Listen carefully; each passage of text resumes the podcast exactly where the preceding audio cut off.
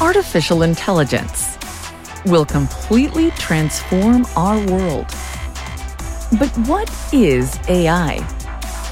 Why will it affect you?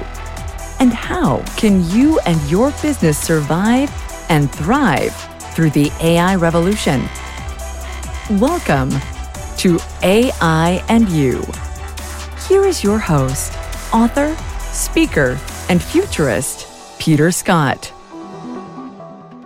Hello, and welcome to episode 152. Today we will conclude the interview with Eric Daimler, founder and CEO of Conexus, a company that solves companies' data deluge problems with CQL, a platform based upon category theory. Eric has over 20 years of experience as an entrepreneur, investor, technologist, and policymaker, where he served under the Obama administration as a Presidential Innovation Fellow for AI and Robotics in the Executive Office of the President. He served as the sole authority driving the agenda for U.S. leadership in research, commercialization, and public adoption of AI and robotics. Last week, we talked about autonomous cars and what the regulatory environment for AI in the USA looks like. Let's get back to the interview with Eric Daimler. This is make me want to talk about application to business. I was having an interaction yesterday with someone looking at applications of AI to their business, and it was very data and process driven. And this person had precise rules in their head, so it could have been solved by linear optimization. But the problem with like large language models for that is they're too fuzzy. I like to joke that a machine language expert is someone who says that if the computer says 2 plus 2 equals 3.97, they're done.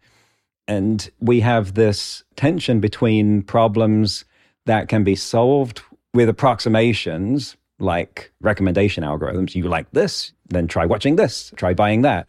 Those are great examples. Or what can be done with large language models to generate creative content. Again, excellent.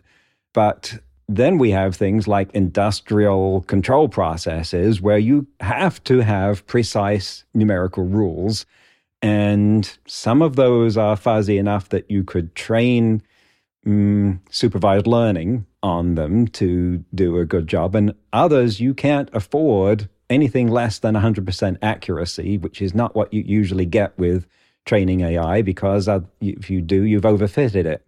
To look at what you were saying about guardrails, which you mentioned several times, in the context of what I've just been talking about in a business how do people looking to because there's this huge conversation now in, in business. I, have got to get on board. I've, I've got FOMO. I've got to move with AI.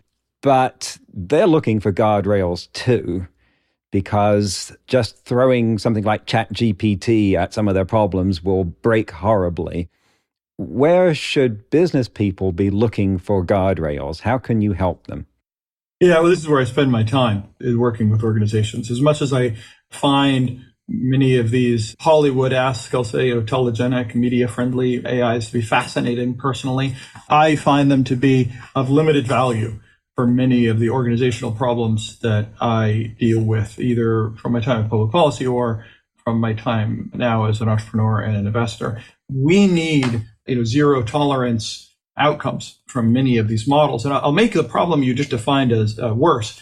The worst problem isn't that I merely have to have two plus two equal four, not approximately four. I need to understand when I'm given a number or an equation or a model from my colleagues that I incorporate that model in a life and death way, sophistication, whatever. So the example is that if I created an airplane fuselage. One of my colleagues created the airplane wing. We might each have a number for vibration. And it's not about whether those are exact or not, although it is. What's much worse is as the wing and the fuselage are added, were our components, our knowledge, our models for vibration additive or did they cancel each other out? And then if I add the engine, same thing. This is how the problem goes for sophisticated systems. You're going to extrapolate that to any number of other industries and any number of other applications. But just talking about the construction of a commercial aircraft, it's in the models that are constructed among my colleagues that then demand a collaboration, for the operation, let alone just the creation of these increasingly sophisticated systems that demand an AI. How this happens today is an increasing number of data scientists or business intelligence professionals using some, you know, nice commercial grade tools will create in many cases hundreds, in some cases thousands or even tens of thousands for maybe the Fortune 50 business intelligence queries that will run an organization of size. And these could be any number of queries. You know, how does the weather affect uh, the operation of my solar array today? How do the five different windmill manufacturers integrate in the database that uh, defines their operational constraints, for example? As we migrate or upgrade the underlying applications and domains, whether it's on-prem or cloud of the underlying IT infrastructure, we need to make sure that these components at the high level that the board sees, that the manager sees, maybe even just as a contributor sees for just ordinary business intelligence operations has guaranteed integrity regardless of what happens to the underlying technical infrastructure. You know, that's a way that you have to look at a generative symbolic AI. You're not going to use a large language model for that. But if you think all that, you know, is too deep and too technical, I just encourage people to look into, you know, what happens today and what's going to need to happen. This is the way people need to be thinking about these technologies. You know, today that's a real manual process where you have people literally uh, going line by line, even sometimes cell by cell in a database, comparing these tools as they're migrated, as they're upgraded to guarantee that there's no corruption. And it can demand then a 18 month or 24 month cycle sometimes, then impairs the organization's ability to be flexible and respond to changes on the ground, whether it be in weather, whether it be in price, whether it be any number of supply chain disruptions, you know, name your variable. Mm-hmm. So where people can then take this into their Wednesday afternoon is think about their work with increasing precision and so today, a lot of us, we, you know, we started this conversation earlier talking about the degree to which sometimes laws are insufficiently defined to allow for autonomous vehicles to make a safe stop that a human might find reasonable. There is a seemingly bottomless selection of rules that define many of our work products and our collaborations with our colleagues that will benefit from further, more constrained definition ultimately so a machine can read it. That's the way we participate with this technology. We might have a machine that then kind of automates us out of that particular job. But if you don't participate in the automation of yourself or your work, then you will either become an artisan, which is fine, but it can be a, a little precarious. But far worse and more likely is you're just going to be surprised when the abruptness of technology and digital transformations comes for your job and you didn't know it was coming. Where do you think this leaves people who are running businesses right now in terms of their reaction? What's the stress level, the nervousness scale for CEOs, C suite people right now facing this historic, once in a generation, maybe once in a lifetime level of disruption that they can now clearly see affects them in ways that they know they cannot fully comprehend. You know, the concern and attention, I think, is appropriately high today. I think everybody better be paying attention to not just what the large language models can do today, but what this implies just about the state of learning algorithms more generally. As they say, non machine learning, AI, where large language models are a, kind of a form of machine learning. So more broadly be thinking about how artificial intelligence and these learning algorithms can apply to their businesses where everybody needs to be spending more time. I think there's a great deal of attention that needs to be spent on this. There should be the potential here for a massive improvement in the way we manage our businesses. As you pointed out, AI can understand and reason about a trillion data points where humans cannot. Running any kind of business is about reducing complexity simplifying because at some point that business has a trillion data points that you can't understand and you rely on something pulling those together into something that your brain can encompass like preferably a graph that goes up hopefully one that doesn't go down but something that you can understand. Now, AI has the potential, right, to take all of this complicated data and be the bridge between that and the limited size of our brains. Okay, so that's not a question. so, comment on the opportunity scale and then where should business people be looking to try and find those opportunities?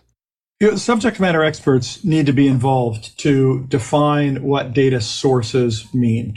I'm not an expert in anything really. I don't know medicine. I don't. I'm not a petroleum engineer. I'm not a climate scientist. I'm not an expert in supply chains. You know, subject matter experts need to define what data sources mean. You know, is this a kilogram or a pound? Is even a trivial example. Some subject matter expert needs to define that. As we compose knowledge, we don't have to always have to say two plus two equals four. We can just say four. You know, as we look at squares and we can combine these squares together, we can say cube. That's a cube now I've constructed. And so these things do compose and they can be made simpler over time. But the subject matter experts are the ones that actually need to define those artifacts. The AI can just discover the commonalities for allowing for collaboration between these. What an individual can contributor can do today, all the way up to the board level, what they can do today is just think about with increasing precision how they define these actions. Exactly what do they want to have happen and understand the details of how these things are going to happen. I think too often we I find that companies are outsourcing and it's not to badmouth consultants, but they'll sometimes outsource to consultants saying, wow, this is just such a mess. I want somebody else to take care of it, which it can be fine, but they'll often not understand the way that that work may be impairing the business's flexibility. It's a mess for a reason, and it may need to be cleaned up.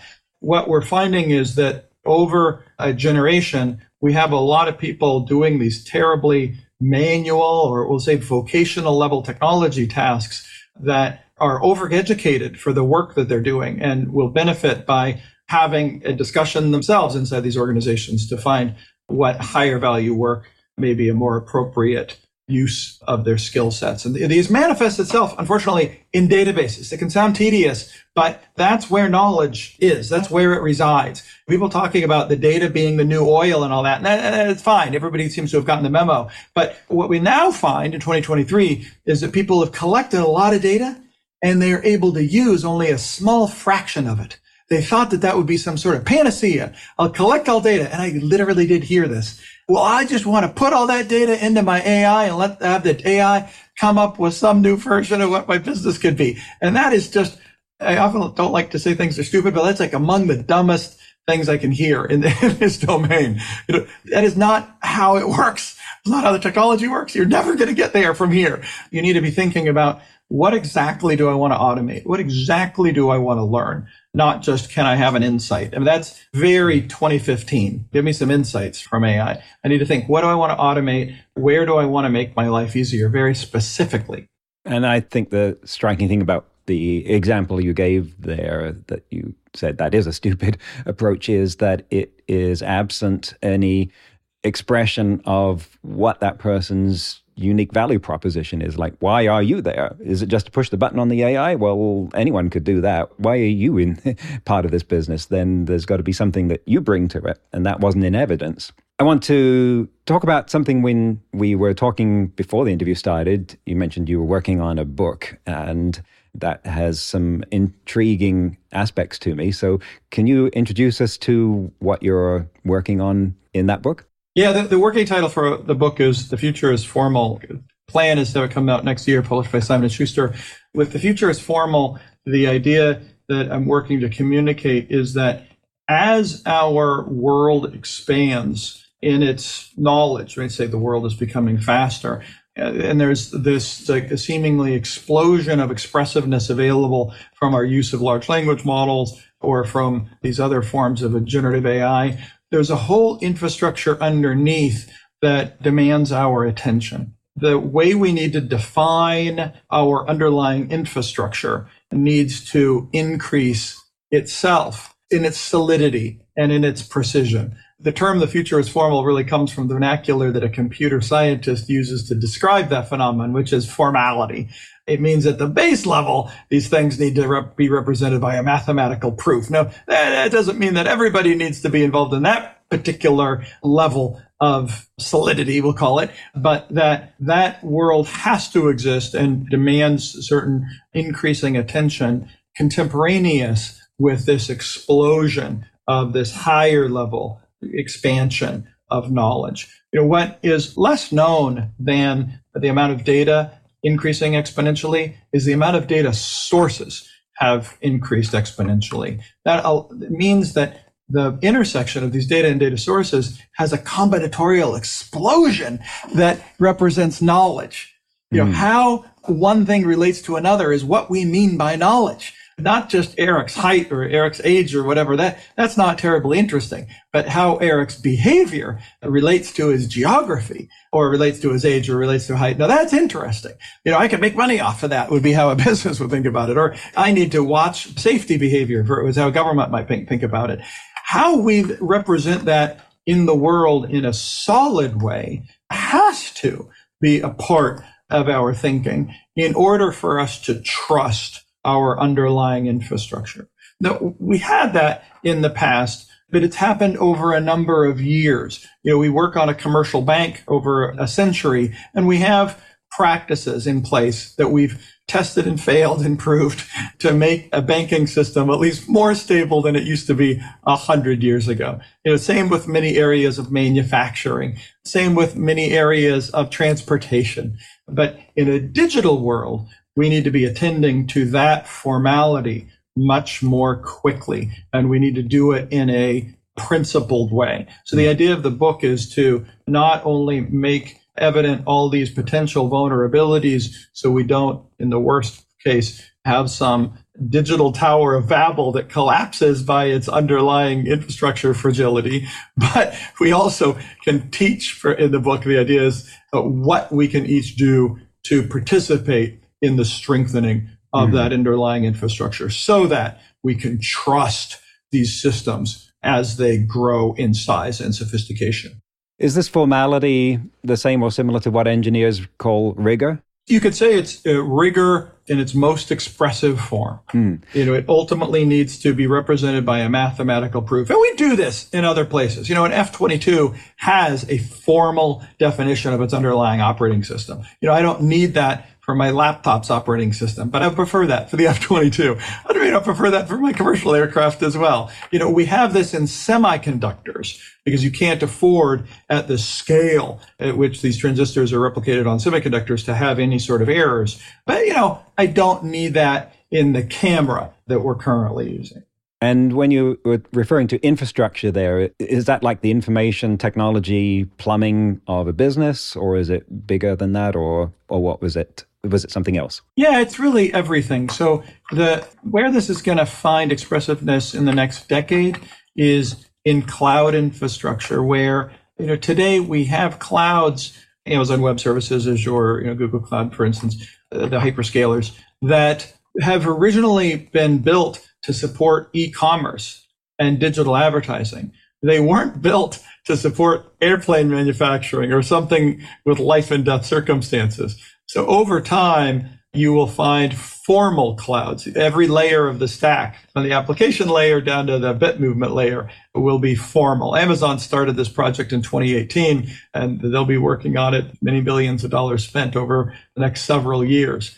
The NSA is working on it, NASA is working on it. This is what a cloud infrastructure is going to look like. Same thing for smart contracts. So I often get discouraged when I hear people hyping cryptocurrency in these vapid exchanges. It may very well be true that many of these cryptocurrencies will see wide adoption, but just saying it's going to be true and giving ad hominem attacks to disbelievers is not really helpful. I see almost no one, with a few exceptions, being able to define what is the technical path that's required mm. for the wider adoption of cryptocurrency and smart contracts. I'll tell you what that is.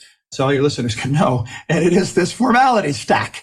So companies like Hedera Hashgraph that can be called out as a good actor in this business are working to define formality, first of all, at the contract layer, but later they'll do it deeper at the consensus layer, and then be finally before they get to the bit movement layer. That whole stack will need to be defined formally before, for example, the US military ever, ever relies on smart contracts. And this is where I hear government involvement creeping back in, and then I'm reminded of the risk layers defined in the European Union AI Act, because there are places where we need formalism and places where we don't. We don't need formalism in AI being used to generate a description of a football game. We do need it in medical devices. And mm. there might be an intersection between today's large language models and medical devices if you start using AI to approach the, I don't know, the kind of fuzzy areas of medicine where you need a lot of data to figure out things like neural responses, just to give some examples. So, do you see that this needs to be driven by some kind of third party, say government, defining here's where we need formalism, here's where you're going to be formal, we don't care about these other areas? You make some good points where when we're exploring, when we're testing, it's fine to explore and test. Maybe where that statement, you know, move fast and break things could find a reasonable application. There's a lot of domains where that are not life critical, but certain domains emerge as life critical and virtually every medical application seems to represent that. So that requirement, I think, seems like a natural hmm. place for government to play a part from clinical practice to research to even billing because that influences uh, an individual's medical care, can now be represented with a scalable, symbolic AI. I really would love to see America and, and its allies, or really every developed economy, begin to put more resources into finding ways that they can formalize their work and use symbolic AI to develop and strengthen their underlying infrastructure to develop trust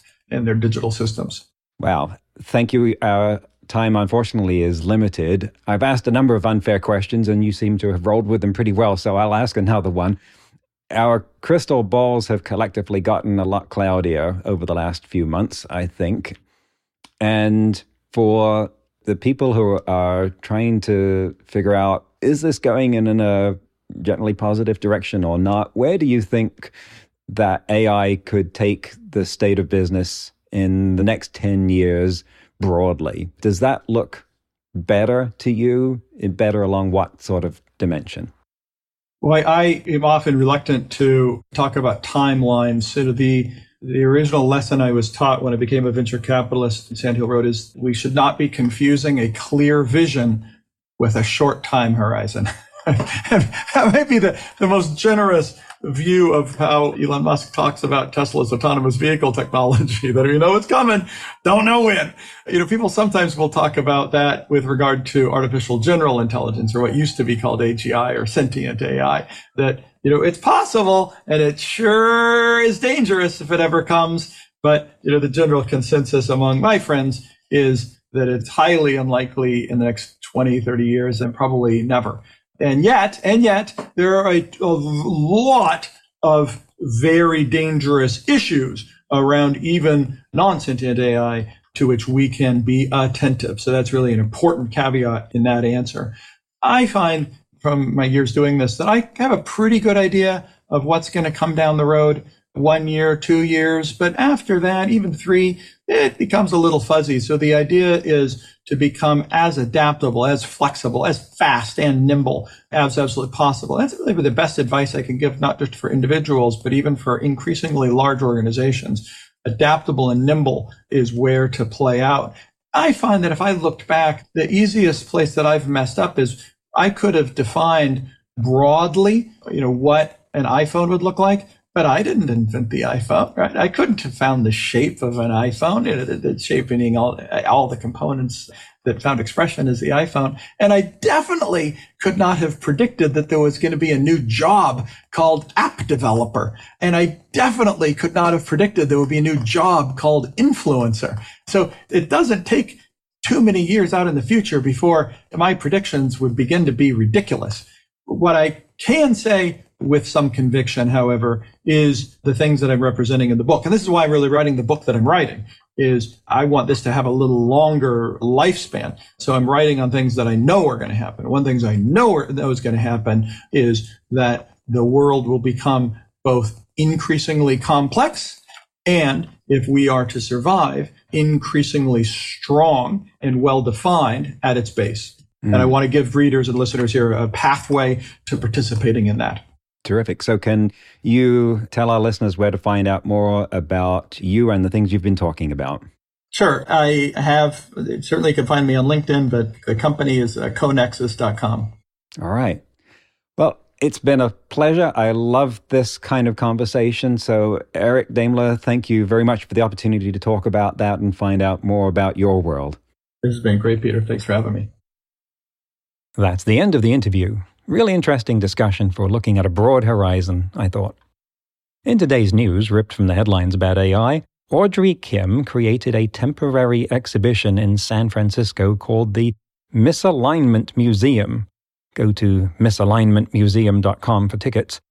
And, quote, imagines a post apocalyptic world where AGI has already destroyed most of humanity then, realizing this was bad, created this museum as a memorial and apology to the remaining humans. End quote. There's a caption above the whole reading, Sorry for killing most of humanity. I know, sounds depressing. The site says, We hope to elevate public discourse and understanding of this powerful technology to inspire thoughtful collaboration, appropriate regulatory environment, and progress towards a hopeful, vibrant future. I'd say that's a noble intent, but they're playing with fire in creating something with so much potential to make people more depressed than hopeful. If my speaking about existential issues has shown anything, it's that people weight the dystopian projections at least 10 times as much as the utopian ones. Plus, if you want to encourage hope, having a sign above the entrance saying, Abandon all hope ye who enter here, doesn't exactly send that message. But we can look at this as anthropologists studying the human condition and say, let's look at this more like art and less like a documentary from the future, and ask, what's going on in our collective minds that caused this to emerge? Clearly, the conversation about existential risk is reaching a whole nother group of people from the ones who were studying it a few years ago, and in general, that's a good thing. More about the anxiety that some of this conversation is creating in a few weeks. Next week, my guest will be the legendary car designer Frank Stephenson, named by Motor Trend magazine as one of the most influential automotive designers of our time, designer of the BMW Mini and many models for Maserati, Ferrari, Lancia, Fiat, and McLaren. What is a car designer doing with AI? Find out next week on AI and You. Until then, remember no matter how much computers learn how to do, it's how we come together as humans that matters. That's all for this episode of AI and You. Please leave a rating and comment and share with your friends. Get the book Artificial Intelligence and You and see more videos and articles at aiandyou.net. That's A I A N D Y O U dot net, where you can also send us your questions. Thank you for listening.